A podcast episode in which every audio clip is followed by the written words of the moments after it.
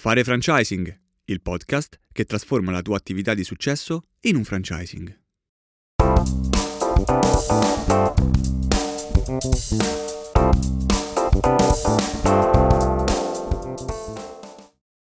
Benvenuti nel settimo episodio di Fare franchising. Oggi parliamo di un pilastro del franchising in Italia come la rivista Millionaire.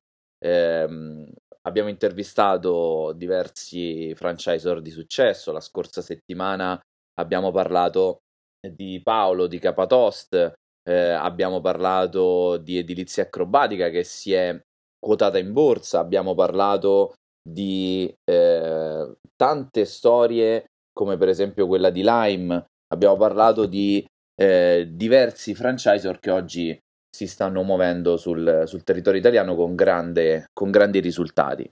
Oggi eh, intervistiamo e ragioniamo su uno dei partner che ha portato al successo tanti franchisor sul territorio, che è appunto la rivista Millionaire. Eh, Millionaire è una, è una, rivista storica, ha diversi anni di pubblicazione alle sue spalle e mh, intorno a sé una community molto importante che eh, è formata sia da franchisor di successo che eh, avremo modo poi di intervistare e di conoscere nelle nostre prossime puntate, sia di tante persone, di potenziali nostri clienti, parlo come ehm, eh, imprenditore che vuole aprire le sue, le sue attività, quindi è importante, è importante eh, ragionare su quali sono oggi le strategie migliori e lo faremo insieme a Massimiliano De Giovanni. Eh, quali sono le strategie migliori per eh, portare la mia idea a più persone possibili. Certo, anche perché uh, Millionaire come rivista di, di, settore fa parte di uno dei tre grandi blocchi con i quali il, il, famoso marketing di cui tu sei maestro riesce ad esprimere il meglio di sé. Quindi da una parte abbiamo il web con eh, i social, da una parte abbiamo le riviste di settore, da un'altra parte abbiamo le fiere. È chiaro che in un mondo che si sta evolvendo così velocemente, sta diventando sempre più digitale, può sembrare strano la presenza di una, di una rivista, quindi del cartaceo. Però bisogna dire che Millionaire è riuscito a crearsi una credibilità in questi anni molto importante, è una delle primissime, forse l'unica rivista che ha creduto nel franchising fin dall'inizio, ha sempre avuto nella parte finale della rivista alcune pagine dedicate al franchising che man mano, man mano sono cresciute ed oggi è universalmente riconosciuta come senz'altro la, la rivista più importante nel, nel, nostro settore.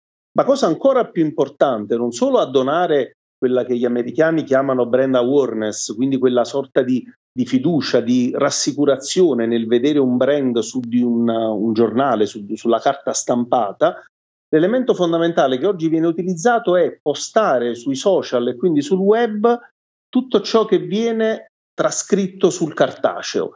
Quindi c'è questo mix tra online e offline che fa sì che Millionaire ancora oggi rappresenti un, uh, un elemento molto molto importante nella comunicazione di tutti i brand in, uh, in franchising. Quindi ci fa enormemente piacere ascoltare dalla voce di di Massimiliano in che maniera Millionaire vuole essere di fianco ai franchisor attuali, ai futuri, quelli che nasceranno, ma come anche guida e aiuta i franchisee, i futuri franchisee a fare delle scelte mirate. Bene, ascoltiamo eh, l'intervista fatta a Massimiliano. Allora, siamo con eh, Massimiliano Di Giovanni, direttore della rivista Millionaire. Eh, Massimiliano, ti chiedo di, di, presentarti e raccontarci un po' di che cosa si occupa Millionaire, anche se molti dei nostri certo. ascoltatori la conoscono. Eh, mi, sono Massimiliano De Giovanni, buongiorno a tutti. Millionaire si occupa da 27 anni ormai di franchising. Sin dal primo numero abbiamo avuto quest'idea di occuparci del mondo dell'affiliazione che era proprio agli albori e continuiamo a dedicare una buona metà della rivista al franchising, l'altra metà alle start-up e a tutte le opportunità per mettersi in proprio. Millionaire da sempre propone formazione e consigli per abbandonare magari il lavoro dipendente, mettersi in proprio e diventare imprenditori di se stessi. Beh, Massimiliano, una grande storia, complimenti Grazie. e quindi sicuramente di franchising ne hai visti tanti nella tua storia e vorrei chiederti tre consigli da dare ad un imprenditore che oggi ha un'attività di successo e vuole trasformarla in un franchising. Ok, al di là dei settori che possono essere di moda al momento, per esempio come la ristorazione, adesso vanno i business sulla cannabis light, eh, l'abbigliamento magari di tipo più semplice e soprattutto i franchising di servizi, oggi è importante che la proposta di franchising abbia un investimento che sia in linea con l'attuale momento economico, quindi non deve impegnare in maniera eccessiva eh, l'affiliato. Deve essere una proposta facilmente replicabile perché una volta che il franchisor trasmette il know-how all'affiliato deve essere un qualcosa che l'affiliato riesce a fare e riesce a fare bene perché il successo è determinato solo da quello. Eh, si guardano poi le varie caratteristiche tipo l'esclusiva di zona, le royalties non le chiede quasi più nessuno perché si preferisce far sviluppare un fatturato agli affiliati per far crescere l'azienda nel suo insieme. Benissimo, grazie Massimiliano. Ah, dimenticavo, certo. una cosa importante oramai nello sviluppo del franchising è affidarsi a professionisti seri, perché il fatto in casa diventa sempre più foriero di situazioni che non sono ottimali. Dei bravi professionisti riescono a far sviluppare bene una buona idea. Abbiamo chiesto a Massimiliano tre punti e in realtà diciamo, ne, ascolti- ne abbiamo ascoltati quasi sei quindi mh, un, um, una riflessione molto importante sul uh, settore, sulla tipologia di investimento, sulla replicabilità del format, sull'esclusiva di zona, sulle royalty e sull'affidarsi a dei professionisti, quindi sul creare un team. Eh, vediamo punto per punto quali possono essere le riflessioni. Eh, parto dal settore in trend perché eh, diciamo fa parte un po' del, del mondo del marketing, no? perché scegliere marketing significa ehm, creare un mercato e scegliere un, uh, un settore fa parte de, di un esercizio di marketing.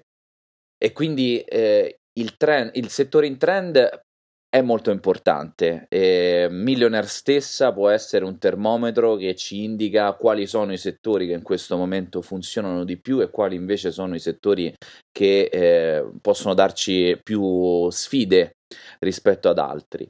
Ma mh, mhmm, non è il settore poi in realtà che fa la differenza, ma è quanto la nostra idea è ehm, intelligente eh, nel senso che è organizzata bene. Eh, c'è una riflessione che facevamo con, ehm, eh, con, un mio caro amico imprenditore che mi diceva, sai, ehm, ci sono eh, due tipologie di variabili nel business. La prima è il team che hai e la seconda è il settore in cui operi. Le due cose spesso eh, non, non, per forza devi azzeccare le due cose. Se azzecchi le due cose, ovviamente c'è un successo strepitoso.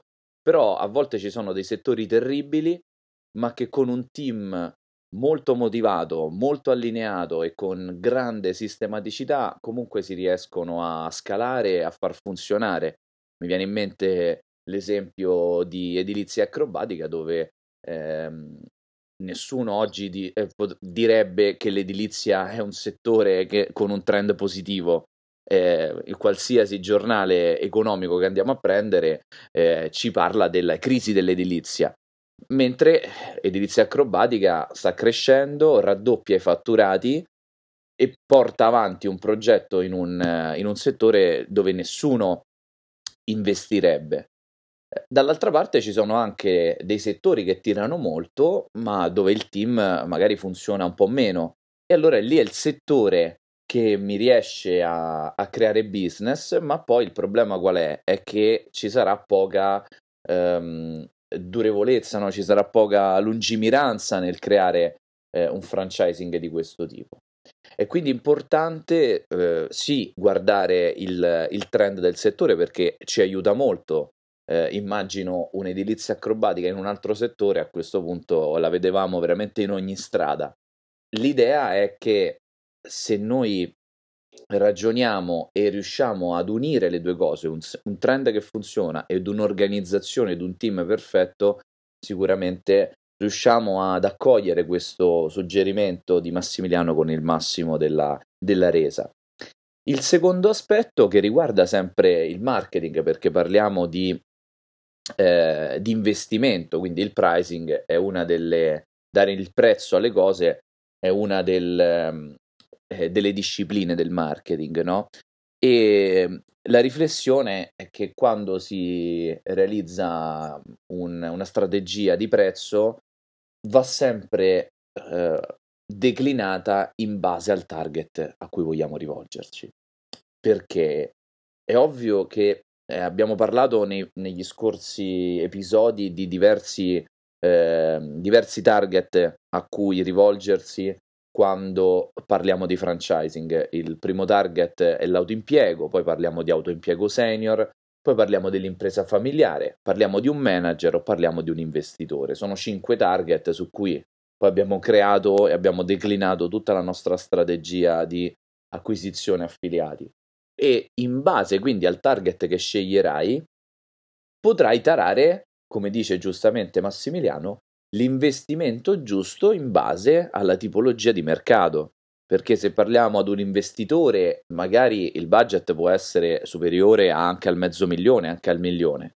Se parliamo ad un manager eh, l'investimento può essere anche intorno ai 100.000 euro, parliamo ad un'impresa familiare se, eh, siamo intorno ai 50-60.000 euro, eh, se parliamo di autoimpiego invece dobbiamo avere dei, dei budget che siano più eh, legati a quel target, quindi parliamo di 9, eh, 10, 15 mila euro. Eh, e quindi eh, non è un valore assoluto.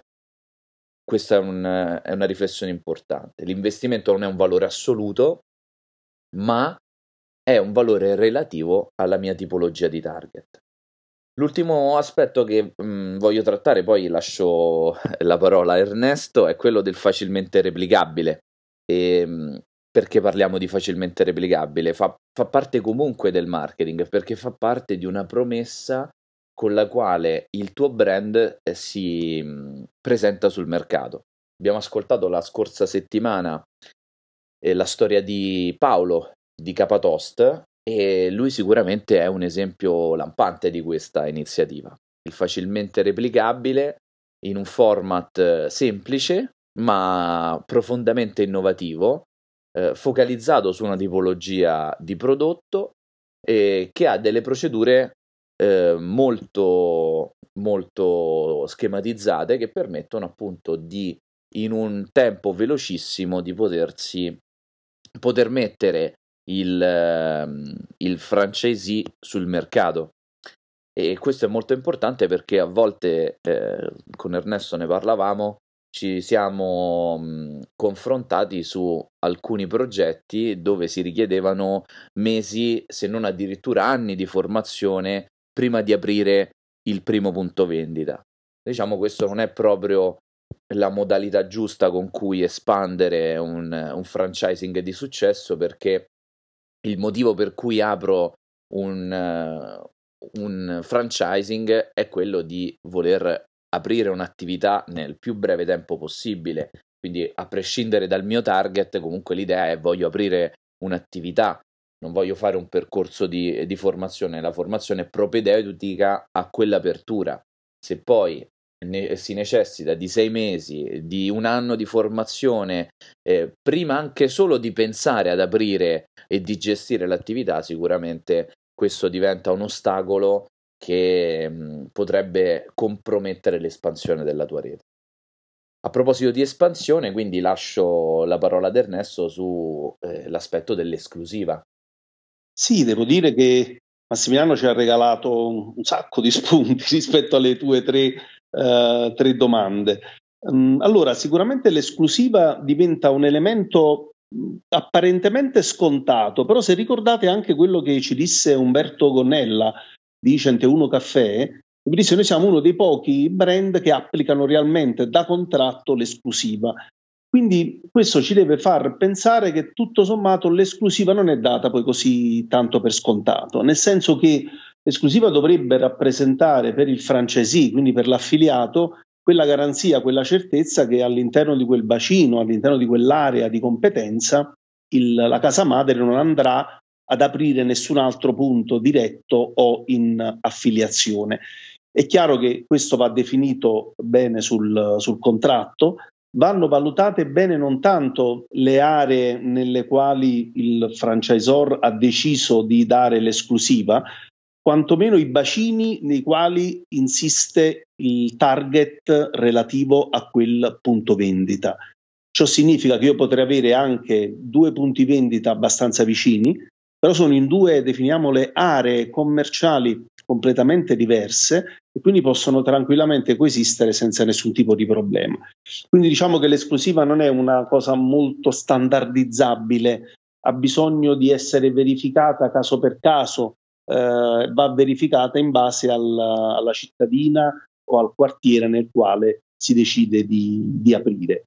Altra cosa importante sono le royalties. Diceva giustamente Massimiliano, molti brand tendono a non eh, caricare il, uh, il, proprio affiliato di royalties. È chiaro che se la casa madre fornisce un prodotto o servizio al suo affiliato, può avere quello che in gergo viene chiamato un markup, quindi una differenza tra quello che acquista e il prezzo a cui lo rivende al suo affiliato. Ovviamente questo aiuterebbe tutta la rete, in quanto ci sarebbe, per una questione di economia di mercato, di economie di scala, la possibilità di poter acquistare più prodotti e servizi, si abbassa il prezzo e di conseguenza si riesce ad essere competitivi. Classico, l'unione fa la forza.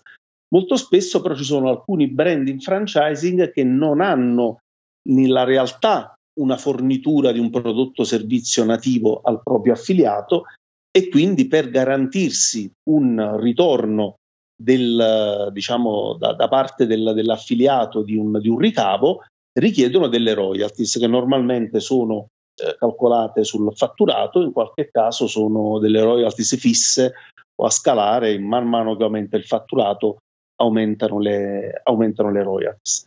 Quindi è chiaro che anche la royalties è un qualcosa che va vista eh, di volta in volta e eh, diciamo che una royalties che prevede anche la fornitura della materia prima da parte dell'affiliato, bisogna capire bene con questa royalties la casa madre che supporto mi andrà a fornire, se no potrebbe davvero diventare particolarmente pesante da gestire per l'affiliato. E poi c'era il discorso legato alla, chiusura di Massimiliano, legato ad affidarsi a dei professionisti.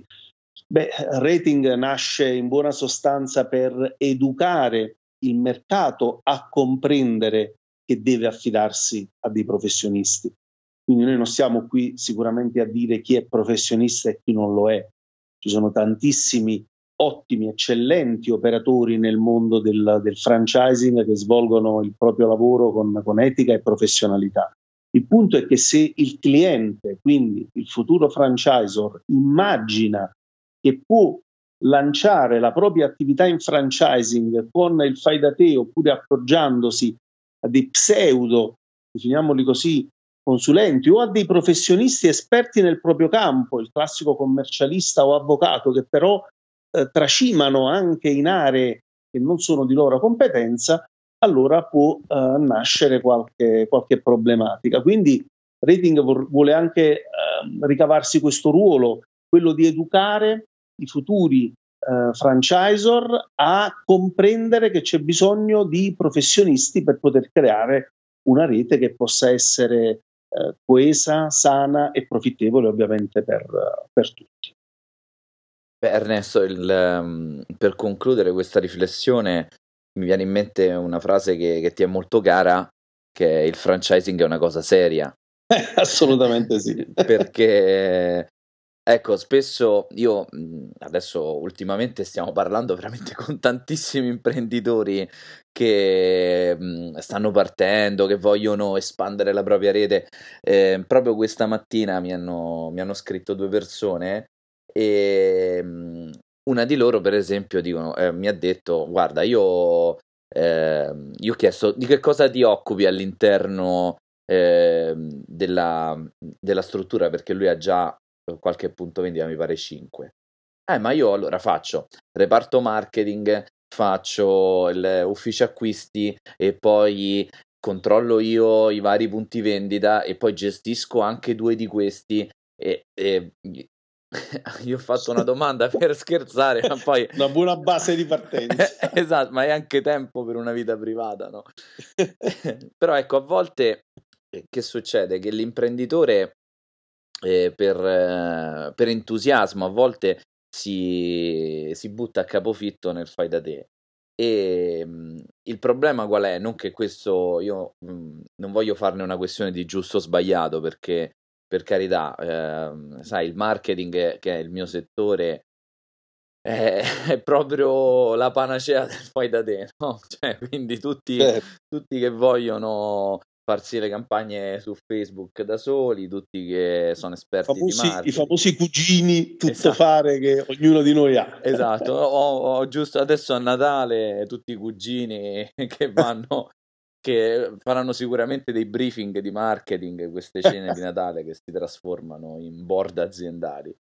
Ecco, il concetto qual è? È che spesso è semplicemente legato alla, mhmm, alla qualità della vita, alla qualità del tempo, ma soprattutto alla responsabilità che hai nei confronti degli affiliati.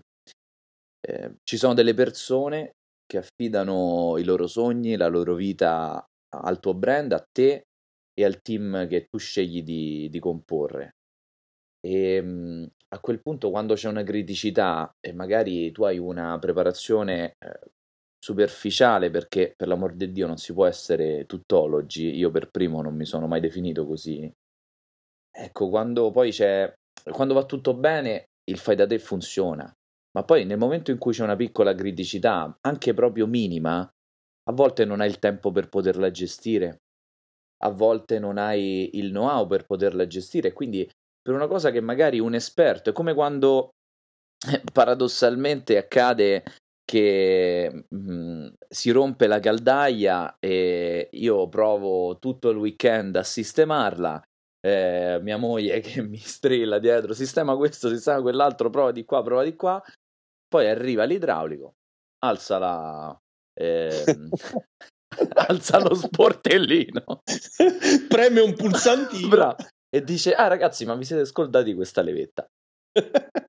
e, e tu diciamo, dopo eh, sporco di grassa, hai smontato e rimontato i tubi, è uscita l'acqua dappertutto, le bacinelle, no? Hai fatto magari un lavoro incredibile e poi lui arriva, preme il pulsantino, ti chiede le 100 euro di chiamata e se ne va a casa contento e felice. Ecco, questo è un, è un parallelismo molto divertente perché proprio tratto da una storia vera con la caldaia di casa. non ho dubbi, non ho dubbi. E, e questo aspetto è molto simile, è un parallelismo con il marketing, ma anche con il franchising, ma anche con, ehm, con il contratto, anche con tutte le cose che fanno parte della realtà aziendale. No? Eh, tu come imprenditore sei esperto del tuo prodotto e il tuo ruolo principale come franchisor è quello di eh, formare e curare la rete. Tutto il resto, tutto, eh, tutto il sistema che si crea intorno, ecco, più lo affido a dei professionisti che ehm, sanno esattamente no, alzare lo sportellino, trovare quel pulsante e sistemare un problema che magari ci sembra gigantesco in un minuto, ecco, più accade questo, ehm, questa cosa, più il franchising cresce, più il gruppo è sereno, più c'è armonia, perché i problemi eh, non ci possiamo nascondere dai problemi, li dobbiamo affrontare, li dobbiamo affrontare più velocemente possibile e dobbiamo come responsabili della vita dei nostri affiliati, della vita professionale dei nostri affiliati, ehm, poter dare il massimo, la massima risposta che su quel mercato si può, si può ottenere. Non, mm, l'esempio pratico legato alla mia, eh, a quello di cui mm, vivo io, cioè il marketing, la mia esperienza è quella di dire eh, ho un punto vendita in difficoltà, non arrivano clienti e, e spesso le, le, soluzioni magari che, che sono state adottate fino adesso non funzionano e magari ci sentiamo fermi ad un bivio eh, con ansia, con difficoltà, no? È la stessa sensazione che magari abbiamo di fronte al rubinetto che eh, fa uscire soltanto acqua fredda, magari vogliamo farci una doccia e abbiamo quell'ansia e quella, quella rabbia del dire cavolo, ma non è possibile, non mi posso fare la doccia con l'acqua fredda. E, ed è la stessa, è un parallelismo, no? un parallelismo che ci fa sorridere, ma in realtà è la stessa, eh, è la stessa cosa, no? con dimensioni e con impatti differenti, perché bene o male si, si aggiusta sempre una doccia, mentre un business e, e la vita professionale di una persona è molto più importante ma mh, l'idea è che mentre per la doccia chiamo l'idraulico e sistemo, nel marketing devo chiamare un esperto di marketing che, che mi può dare una soluzione immediata a quel problema. Quindi, Assolutamente. Sì. Bene. Allora, direi di continuare ad ascoltare l'intervista. Certo. Millionaire ovviamente è un punto di riferimento per la carta stampata, e, ma anche per, tutto, anche per tutto un mondo online. Eh, ma vorrei chiederti eh, quanto è importante oggi per chi vuole portare nuovi affiliati eh, verso il proprio format investire in più canali, no? quindi sia la carta stampata sia internet, perché oggi si tende tanto a pensare voglio soltanto Solo internet, internet, no? Certo. Esatto. Allora, il voglio soltanto internet è stato il boom degli ultimi anni, pian pianino sta diventando, si sta un po' normalizzando la situazione.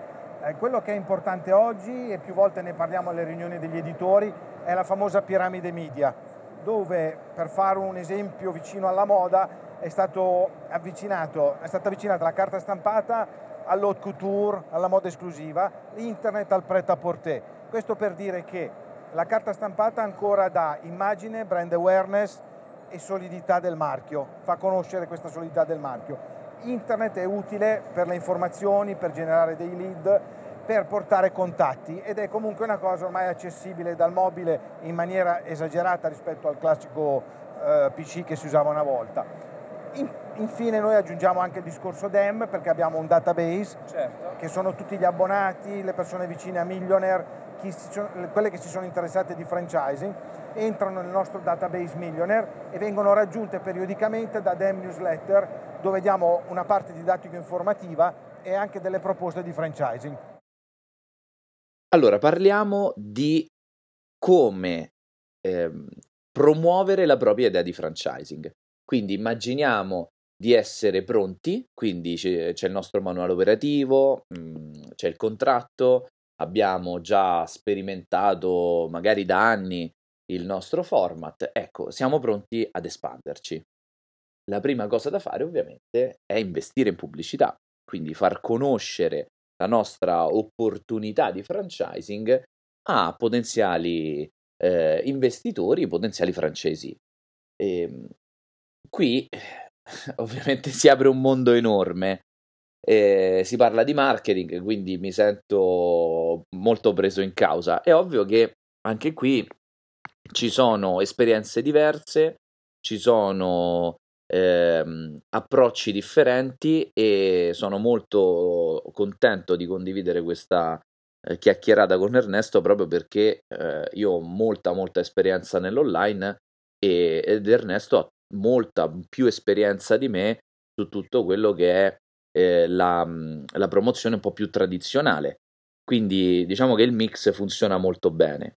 Eh, due, due, aspetti importanti, no? Quindi partiamo prima di parlare di strumenti eh, di strategia. Nel momento in cui iniziamo a fare una campagna pubblicitaria, dobbiamo fissarci due obiettivi.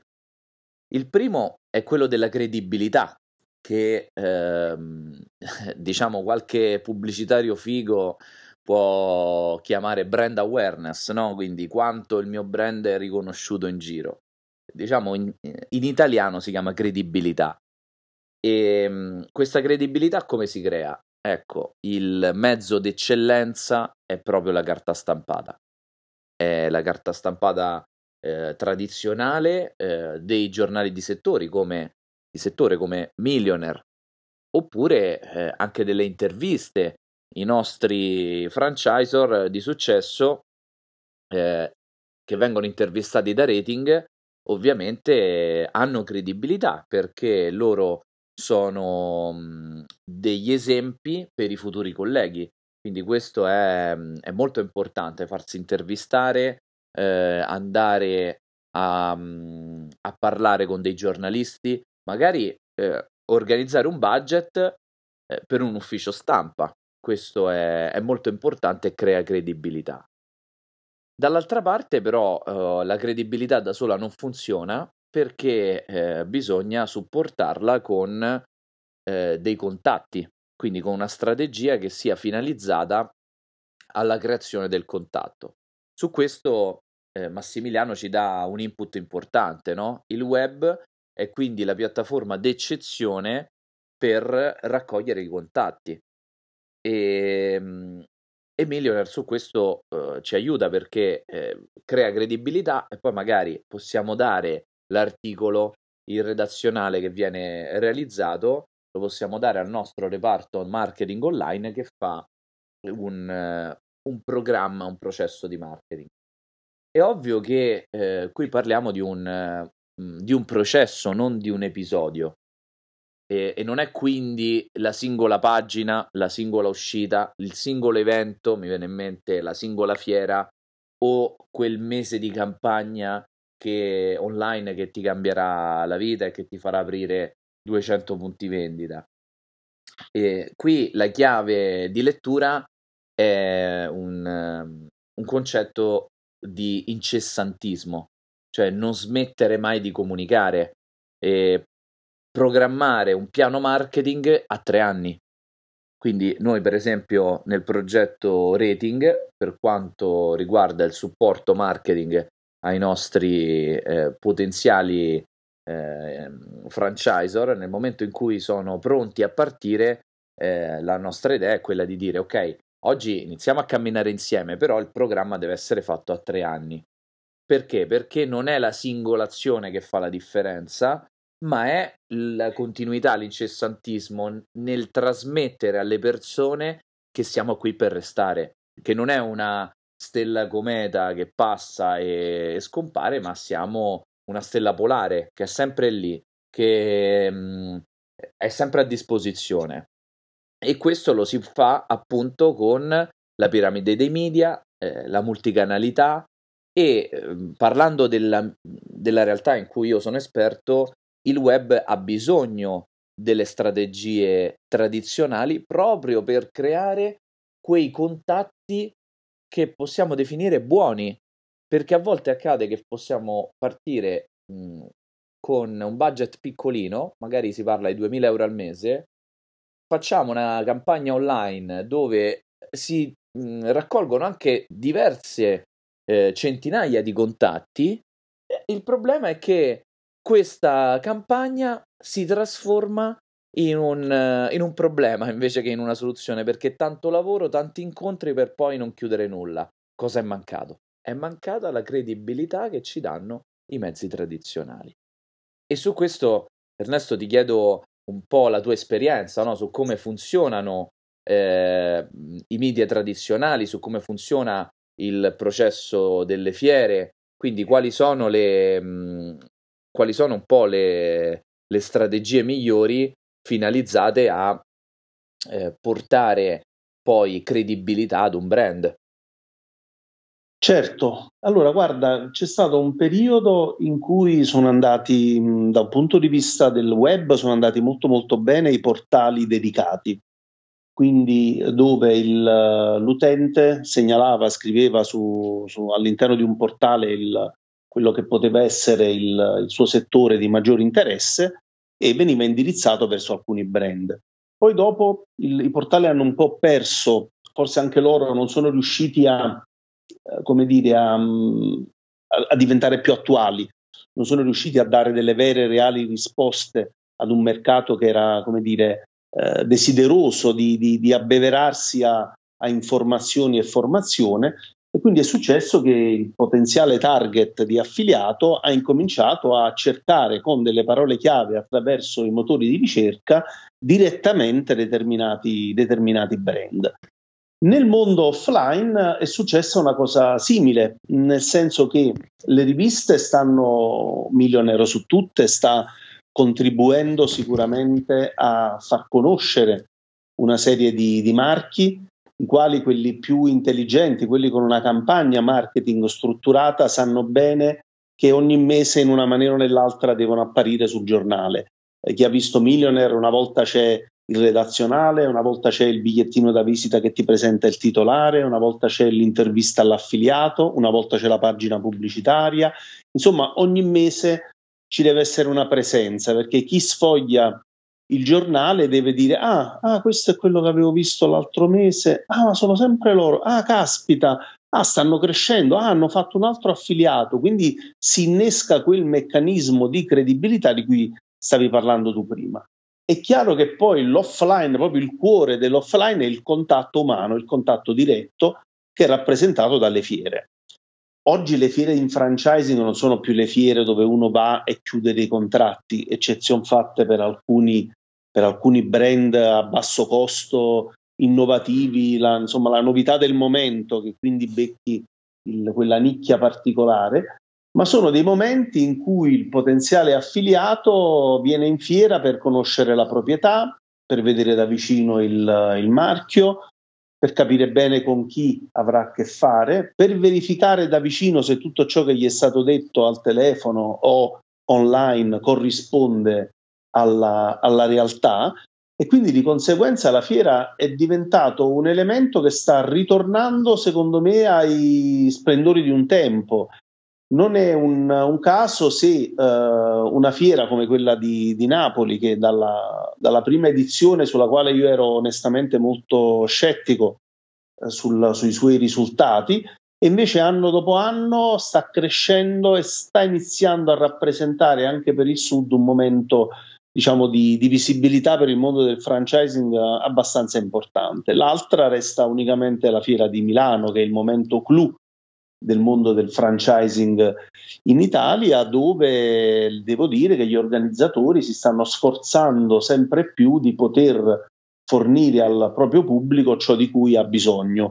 Quindi sia stand con eh, brand che espongono la propria, la proprietà di franchising, ma anche tanta formazione, tanta educazione al franchising, quindi iniziano a diventare delle giornate ricche, impegnative quello che non riesco a capire è perché queste fiere non abbiano mai valutato l'idea di eh, aprire, per esempio, invece che alle 9 eh, già gli stand, aprirli alle 10, alle 11 e fare in modo tale che in quelle due ore anche gli stessi titolari dei brand potessero beneficiare di questi vari corsi di formazione e di approfondimento, perché per loro potrebbe diventare importante e fondamentale nel loro percorso di miglioramento, mentre invece sono costretti a stare dentro lo stand mentre in giro per la fiera, nelle varie aule, nelle varie sale, si fanno degli approfondimenti che sarebbe per loro molto interessante da andare, da andare a visitare.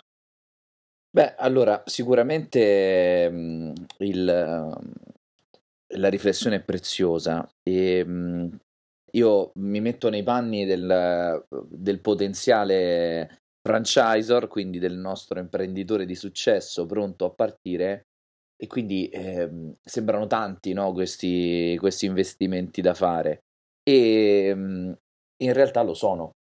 Quindi non siamo qui. Eh, il progetto rating, questo podcast è nato per fare cultura, no? lo diceva anche poco fa Ernesto. E fare cultura significa anche trasmettere eh, ancora, e, ehm, e, lo ripeto, che il franchising è una cosa seria. Quindi se io eh, oggi eh, stento magari ad avere budget per poter espandere la mia attività magari nei confronti del cliente finale, no? Quindi non ho quelle 500 euro, quelle 1000 euro da spendere per ehm, portare nuovi clienti, ma voglio assolutamente spingermi verso il franchising. Ecco, quello è il modo migliore non soltanto per, ehm, per chiudere più velocemente, ma anche per eh, proprio sporcare anche una reputazione. E quindi indispensabile eh, mettersi eh, i, a dis- disponibili un, uh, un, tesoro che siano uh, 20-30 mila euro da poter investire nella promozione della mia idea in franchising. Perché diversamente potrebbero diventare tante campagne online, magari una singola uscita su un giornale di settore o una singola uscita anche su una qualsiasi rivista o una singola fiera che appunto senza quell'incessantismo, senza quella presenza continua di cui anche ci parlava Ernesto, poi sarà semplicemente un, una goccia che non ha cambiato nulla e, ehm, con eh, magari anche una grande delusione perché sono arrivati tanti contatti e ne abbiamo chiusi pochi. Quindi io quello che, che voglio dire con questo, con questo, concetto qual è? È che eh, il franchising non è assolutamente un, uh, un, progetto che si fa con uh, budget ristretti ed è anche questo il motivo per cui ci sono pochi franchisor rispetto alle aziende eh, che, di successo in Italia, no? Perché il franchising necessita di uno sforzo, di eh, un'idea grande, di voler far innamorare altri imprenditori del proprio brand e dobbiamo essere pronti ad investire. Quindi ehm, la nostra idea è quella di trasmettere la serietà del progetto in franchising, la serietà del, ehm, dell'idea del coinvolgere altri imprenditori e eh, la serietà corrisponde anche a un budget importante. Quindi è, dobbiamo pensare che eh, non si fa con eh, eh, dei soldi che, che avanzano mese per mese, ma bisogna crearsi un tesoro prima per poi investire. Assolutamente sì. Bene, allora questa puntata sull'espansione eh, con l'aiuto di Millionaire eh, si conclude qui. Ci facciamo eh, Natale già passato, ma comunque facciamo gli auguri di buone feste e felice anno nuovo. E mm, ci vediamo a gennaio con la prossima puntata. Certo, di nuovo arrivederci a tutti.